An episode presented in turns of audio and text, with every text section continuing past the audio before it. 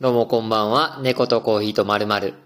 猫丸の時間がやってまいりました。ターボーイです。よろしくお願いします。まあ、突然なんですけど、自分のことなんですけどね。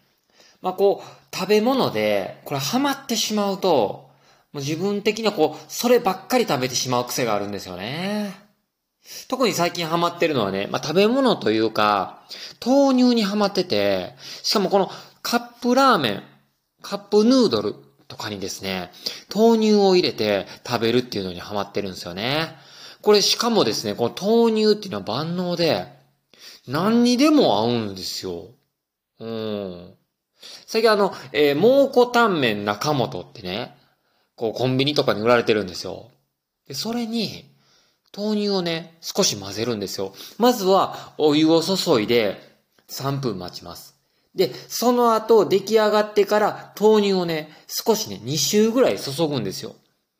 でから食べると、めちゃくちゃクリーミーで、で、えー、蒙古タンメンって結構ね、むちゃくちゃ辛いんですよ。で、その辛みがですね、こう、うまい具合に中和されてまろやかになってですね、辛みはあるんやけど食べやすくなって、これぜひいいんでね、皆さんお試しください。しかもこの豆乳、何にでも合うと言いましたけど、例えばチキンラーメンとかね。チキンラーメンに、えー、豆乳、あの、出来上がった状態で豆乳を一周ほどかけるんですよ。これがまたクリーミーになってね、美味しいんですよね。えー、おすすめの食べ方としては、カップヌードルのシーフード味ね。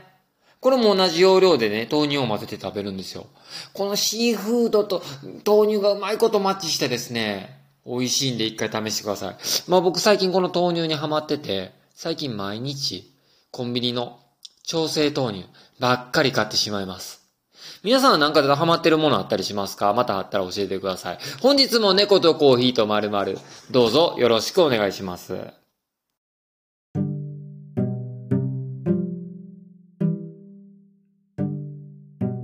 続いてはコーヒーのコーナーをやっていきたいと思います。まあ、猫とコーヒーとまるまるっていうね、ポッドキャストのタイトル通り、えー、コーヒーのこと、ちょっと話していきたいと思います。まあ、今日のテーマは、コーヒー豆の品種の違いについて、えー、ちょっとざっくりとですけど、話していきたいと思います。特に、このアラビカ種、ロブスタ種ってこの二大品種について、ちょっと話していきたいなと思いますね。まあ、今日の、えー、コーヒーのコーナー聞いていただくと、コーヒーの品種による味の違いが分かったり、で、またこの品種違いのこの味の理解が深まったりするんで、えー、ぜひ最後まで聞いていってください。コーヒーのまず品種、まず3種類あるんですよ。今2つ言ったんやけど、1つ目がアラビカ、2つ目がロブスター、で、3つ目がリベリカっていうのがあったりします。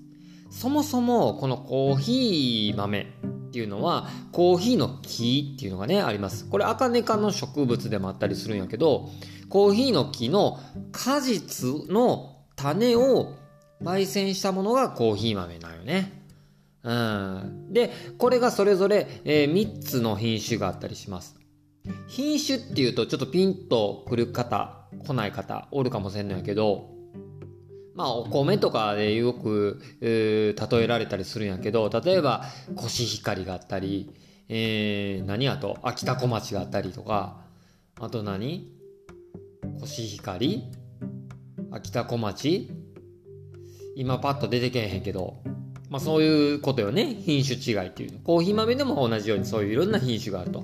で、大きく分けてこの3つ、アラビカ、ロブスター、リベリカっていうのがあったりするよっていうことやね。で、ちなみにこの3つ目のリベリカっていうのは、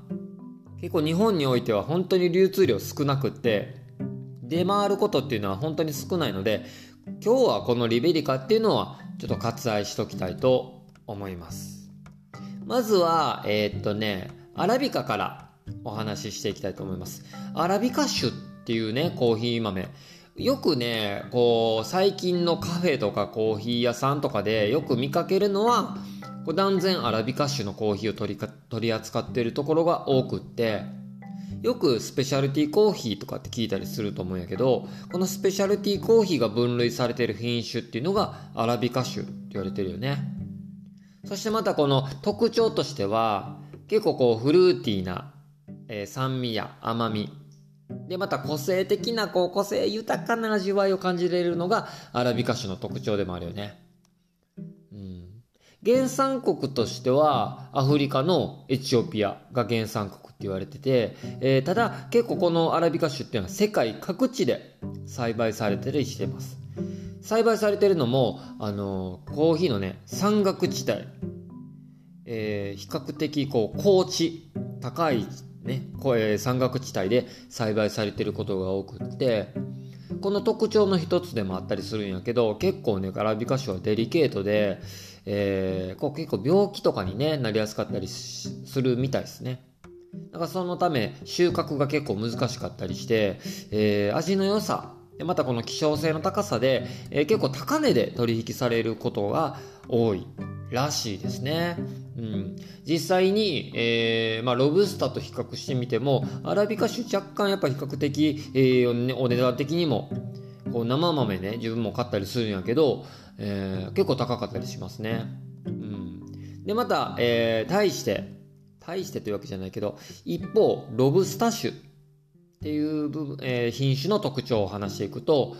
えー、結構力強いこう苦味とコクを感じれるのが特徴かなと思いますね。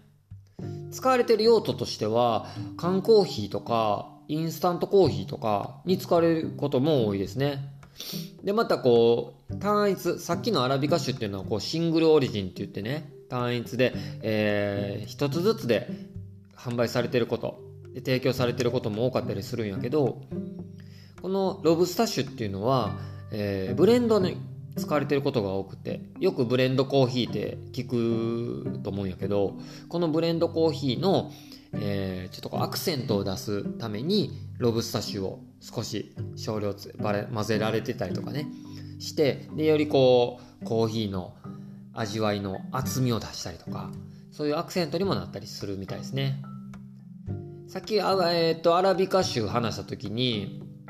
アラビカ種がこうデリケートで病気になりやすいって言ったんやけどこうロブスタ種っていうのは結構病気にも強くってでアラビカ種は高地栽培って言ったけどロブスタ種は低地栽培も可能なんですよ。なんで、えーと、成長も早いから大量生産できるっていうのも特徴ででそのためこう安価になりやすいっていうふうにも言われてるよね。うん。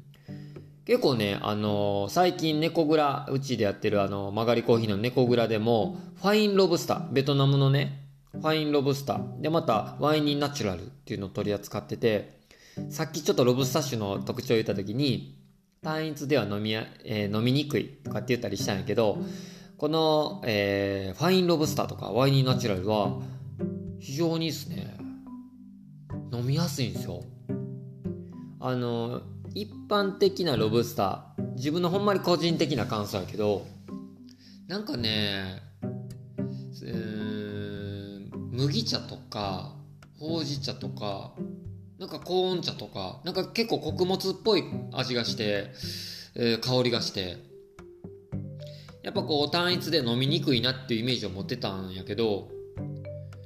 このファインロブスターワイニーナチュラルはベトナムの豆で本当にねこうまろやかな、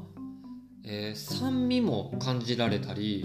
で苦味も尖ってなくってさっき言ったようにまろやかマイルドなんで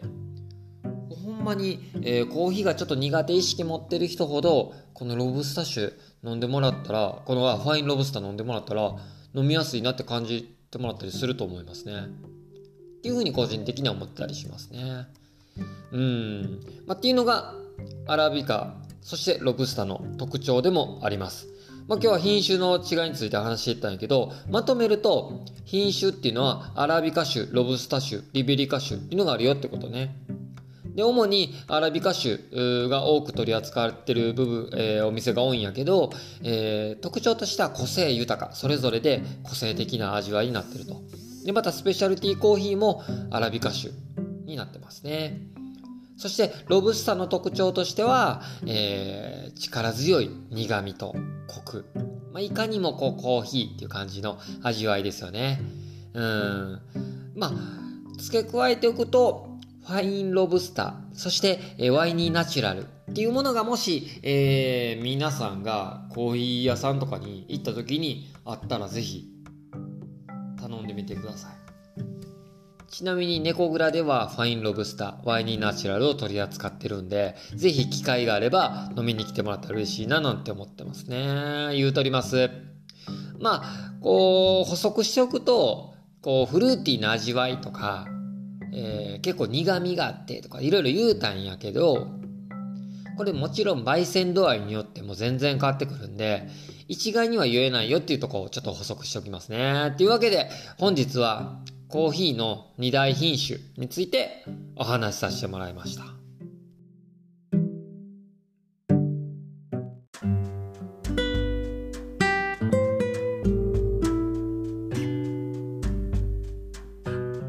まあ、ちょっと先週、先週末か。えー、は、あの、仙南ロングパーク、海のマルシェのエリアで、えー、猫蔵の出店をね、えー、してきました。まあ、インスタにもこう書かしてもらったんやけど、まあ、人がいませんでした。ええー、まあ、ちょっとね、インスタでは人がいなくって、みたいな。ちょっとあの、全然ダメでした、みたいな。ちょっとこう、ネガティブな感じになっちゃったら申し訳ない。これね、別に何も、あの、海のマルシェをディスってるわけじゃないよ。多分ね、まあ、このシーズン的なもの、まあ、11月、そしてこの土曜日、で、気温もちょっと、えー、まあ、天気も、気温も、あんまり良くなかったっていうところで、あんまりこう海沿いやし、人がおらんかったと思うよね。うん。まあ、またこう、海のマルシェの関係者の人も、いや、こんなことあんまりないんやけどね、みたいな話をしてて、まあ、たまたまこう、悪条件が重なったがゆえの、人の少なさ、やったと思うよね。まあ、猫蔵の出店、イベント出店において、まあ、リンクの野外音楽堂とか、で、またこう、梅北の、えー、広場のマルシェとか、やってきた中で、まあ、どれもですね、完売完売を重ねてきて、まあ、言うたら、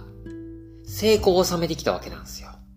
で、イベント出店、なんや、最高やんとかって言って、え？もう普段お店でやってるよりも、お客さんもいっぱい来るし、まあ、そう、当然よね。お客さんがおるところに行くわけやから、それはコーヒーも売れるわけよ。ね？これはもう出店営業の味の良さを占めてたわけですよ。その中で、えー、仙南ログバー海のマルシェ出店して、おいおいと。朝ね、行ったんですよ。朝何時頃やったかな？あれ9時半頃かな？現地に到着して、準備ね、現地に入ってと、準備してる、したんやけど、いや、出店者が、最初自分らだけやったんよ。あれ？って他の出店シャワーとかって思いながら。だいたいこれまでやったら、現地入りしたら、他の出店者がもう続々と来てて、テントを組み立てたりとか、準備をそれぞれわちゃわちゃしてやってたんやけど、そんなこと全くなくって、ほんまにここでマルシェするんかっていうぐらい、自分らだけやったんよ。ここで合ってるって。結構思わず確認したぐらい。うん。まあ、これはちょっと、うビビりましたけども、まあそんな感じやったんよ。蓋、で、蓋開けてみたら、自分ら以外に、あと、2店舗だけの出店。まあ合計3店舗の、えー、テント出店者がおって、うーん。まあ、空振りだったよね。うん。結構ね。あの、電源が使われへん場所っていうのは、あらかじめコーヒー豆をグラインダーでひいて、豆を言うたら潰して粉の状態にして、事前に準備して持っていくんよ。ね前日にひいたやつを持っていくねん。ってことは、豆をひいたってことは、まあ、香りの出るっていうのは、一番コーヒーの香りが出る、出た、出る時っていうのは、コーヒー豆をひいた時って言われてるよね。コーヒー豆をひいてしまったらできれば3日4日以内に飲み切ってしまった方がいいんやけど、これ前日にやってしまったがゆえにですね、大量にコーヒー余って。余って余って。ねなんでかって言ったら、まあ、野外を、リンクの野外音楽堂、そして梅北マルシェと完売して、えー、取り逃がしたお客さんもいっぱいおるわけよ。残念ながら完売です、言うて、ああ、そうか、つって帰っていったお客さんもいっぱいおるわけよ。その経験を経た上での梅、えー、海のマルシェやったから、まあ、そんなことないようにたくさん用意してたわけよね。けどそれが裏目に出てたくさん余って。あまあ、翌日の営業日はですね、もうたくさん余ったので、これ破棄するのもったいないっていうことで、えー、半額セールしましたけどね。半額にしますって言ったけど、まあ、そんなにけえへんかったよね。えー、まあ、今回の経験っていうのは結構無駄じゃなくて、うん、まあ、そういうこともあるよってことよね。これまでが特別すぎたっていう見方もできるけど、そういうこともあるわけよね。なんかこう事前の準備とか、リサーチとか、まあ、しっかりした上で、まあこのコーヒーの準備どうするか、仕込みどうするか、っていうところも、えー、ちゃんと計算していかなあかよね。えー、っていうことを踏まえた上で次回、12月3日は、えー、堺市ね、仙北はこう、泉ヶ丘っていうところでやる、えー、マルシェ、みたいなこう出店イベントに、猫蔵、参加させてもらいます。うん。まあ、ぜひね、もしこう、近くの方でいらっしゃったりしたら、ぜひ参加しに来てもらったら嬉しいななんて思いますんでね。えー、よろしくお願いします。ね言うてます。まあまあ、次のイベントはですね、電源使えるってことなんで、まあできれば、できればよ、コーヒー豆の状態で持っていって、で、注文があるごとに引いて出してってできたらいいんやけど、まあ、いかんせんですね。このコーヒー注文してからこう豆引いてってやってると割と時間を要するので、出店イベントにはなかなかこういうの向いてないんですよね。な、この辺どうするか。ここ課題よな。うーん、言うてます。まあ、というわけで今日もダラダラ喋ってますけども。まあ、最近、こう、猫丸もね、配信がなかなかできてなかったんやけど、また、えー、ぼちぼちとね、えー、配信していきたいななんて思ってるんで、ぜひよろしくお願いします。まあ、この猫とコーヒーと〇〇は、皆さんからのお便りも、えー、募集してますよ。お便りの宛先については、インスタとかツイッターの DM から、あの、ラジオネーム、そしてお便り、と添えて、えー、送ってきてもらったら嬉しいなと思います。内容に関しては番組に関する感想とか、で、また何でもいいですよ。猫のこととかコーヒーのことの質問とかね。えー、で、また、えー、自分が頑張っていること、目標としていること、などをね、みんなと共有していけたらいいかなと思います。送っていただいた方全員に、猫丸オリジナルステッカーをプレゼントさせていただいてますんで、これもね、えー、ぜひ楽しみにしてもらったら嬉しいなと思います。えー、というわけでお届けしてきましたけども、皆さんいかがでしたか？えー、オープニングでね、あの、最近豆乳にハマってるよ、なんつって話しましたけど、ラーメンにね、かけると美味しいよ、つったけど、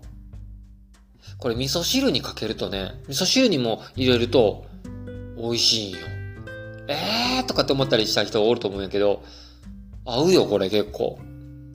コンビニで味噌汁売ってるじゃないですか。最近ハマってるのが、しじみ汁とか、あさり汁とか売ってるじゃないですか。それに、豆乳入れるんですよ。ね？豆乳入れて。で、まろやかになってこれがね、深い味わいになるんよ。うーん。えー、大丈夫って思った方ほど試してもらいたい。豆乳ほど何にでも合う、うこれ調味料って言ったらおかしいけども、お出汁って言ったらまたちゃうな。飲み物はないんちゃうかなと思うよね。うん。また番組に関する、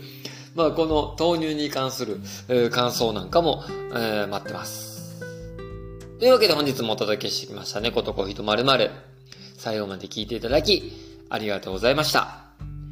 じゃあまた聞いてくれよな。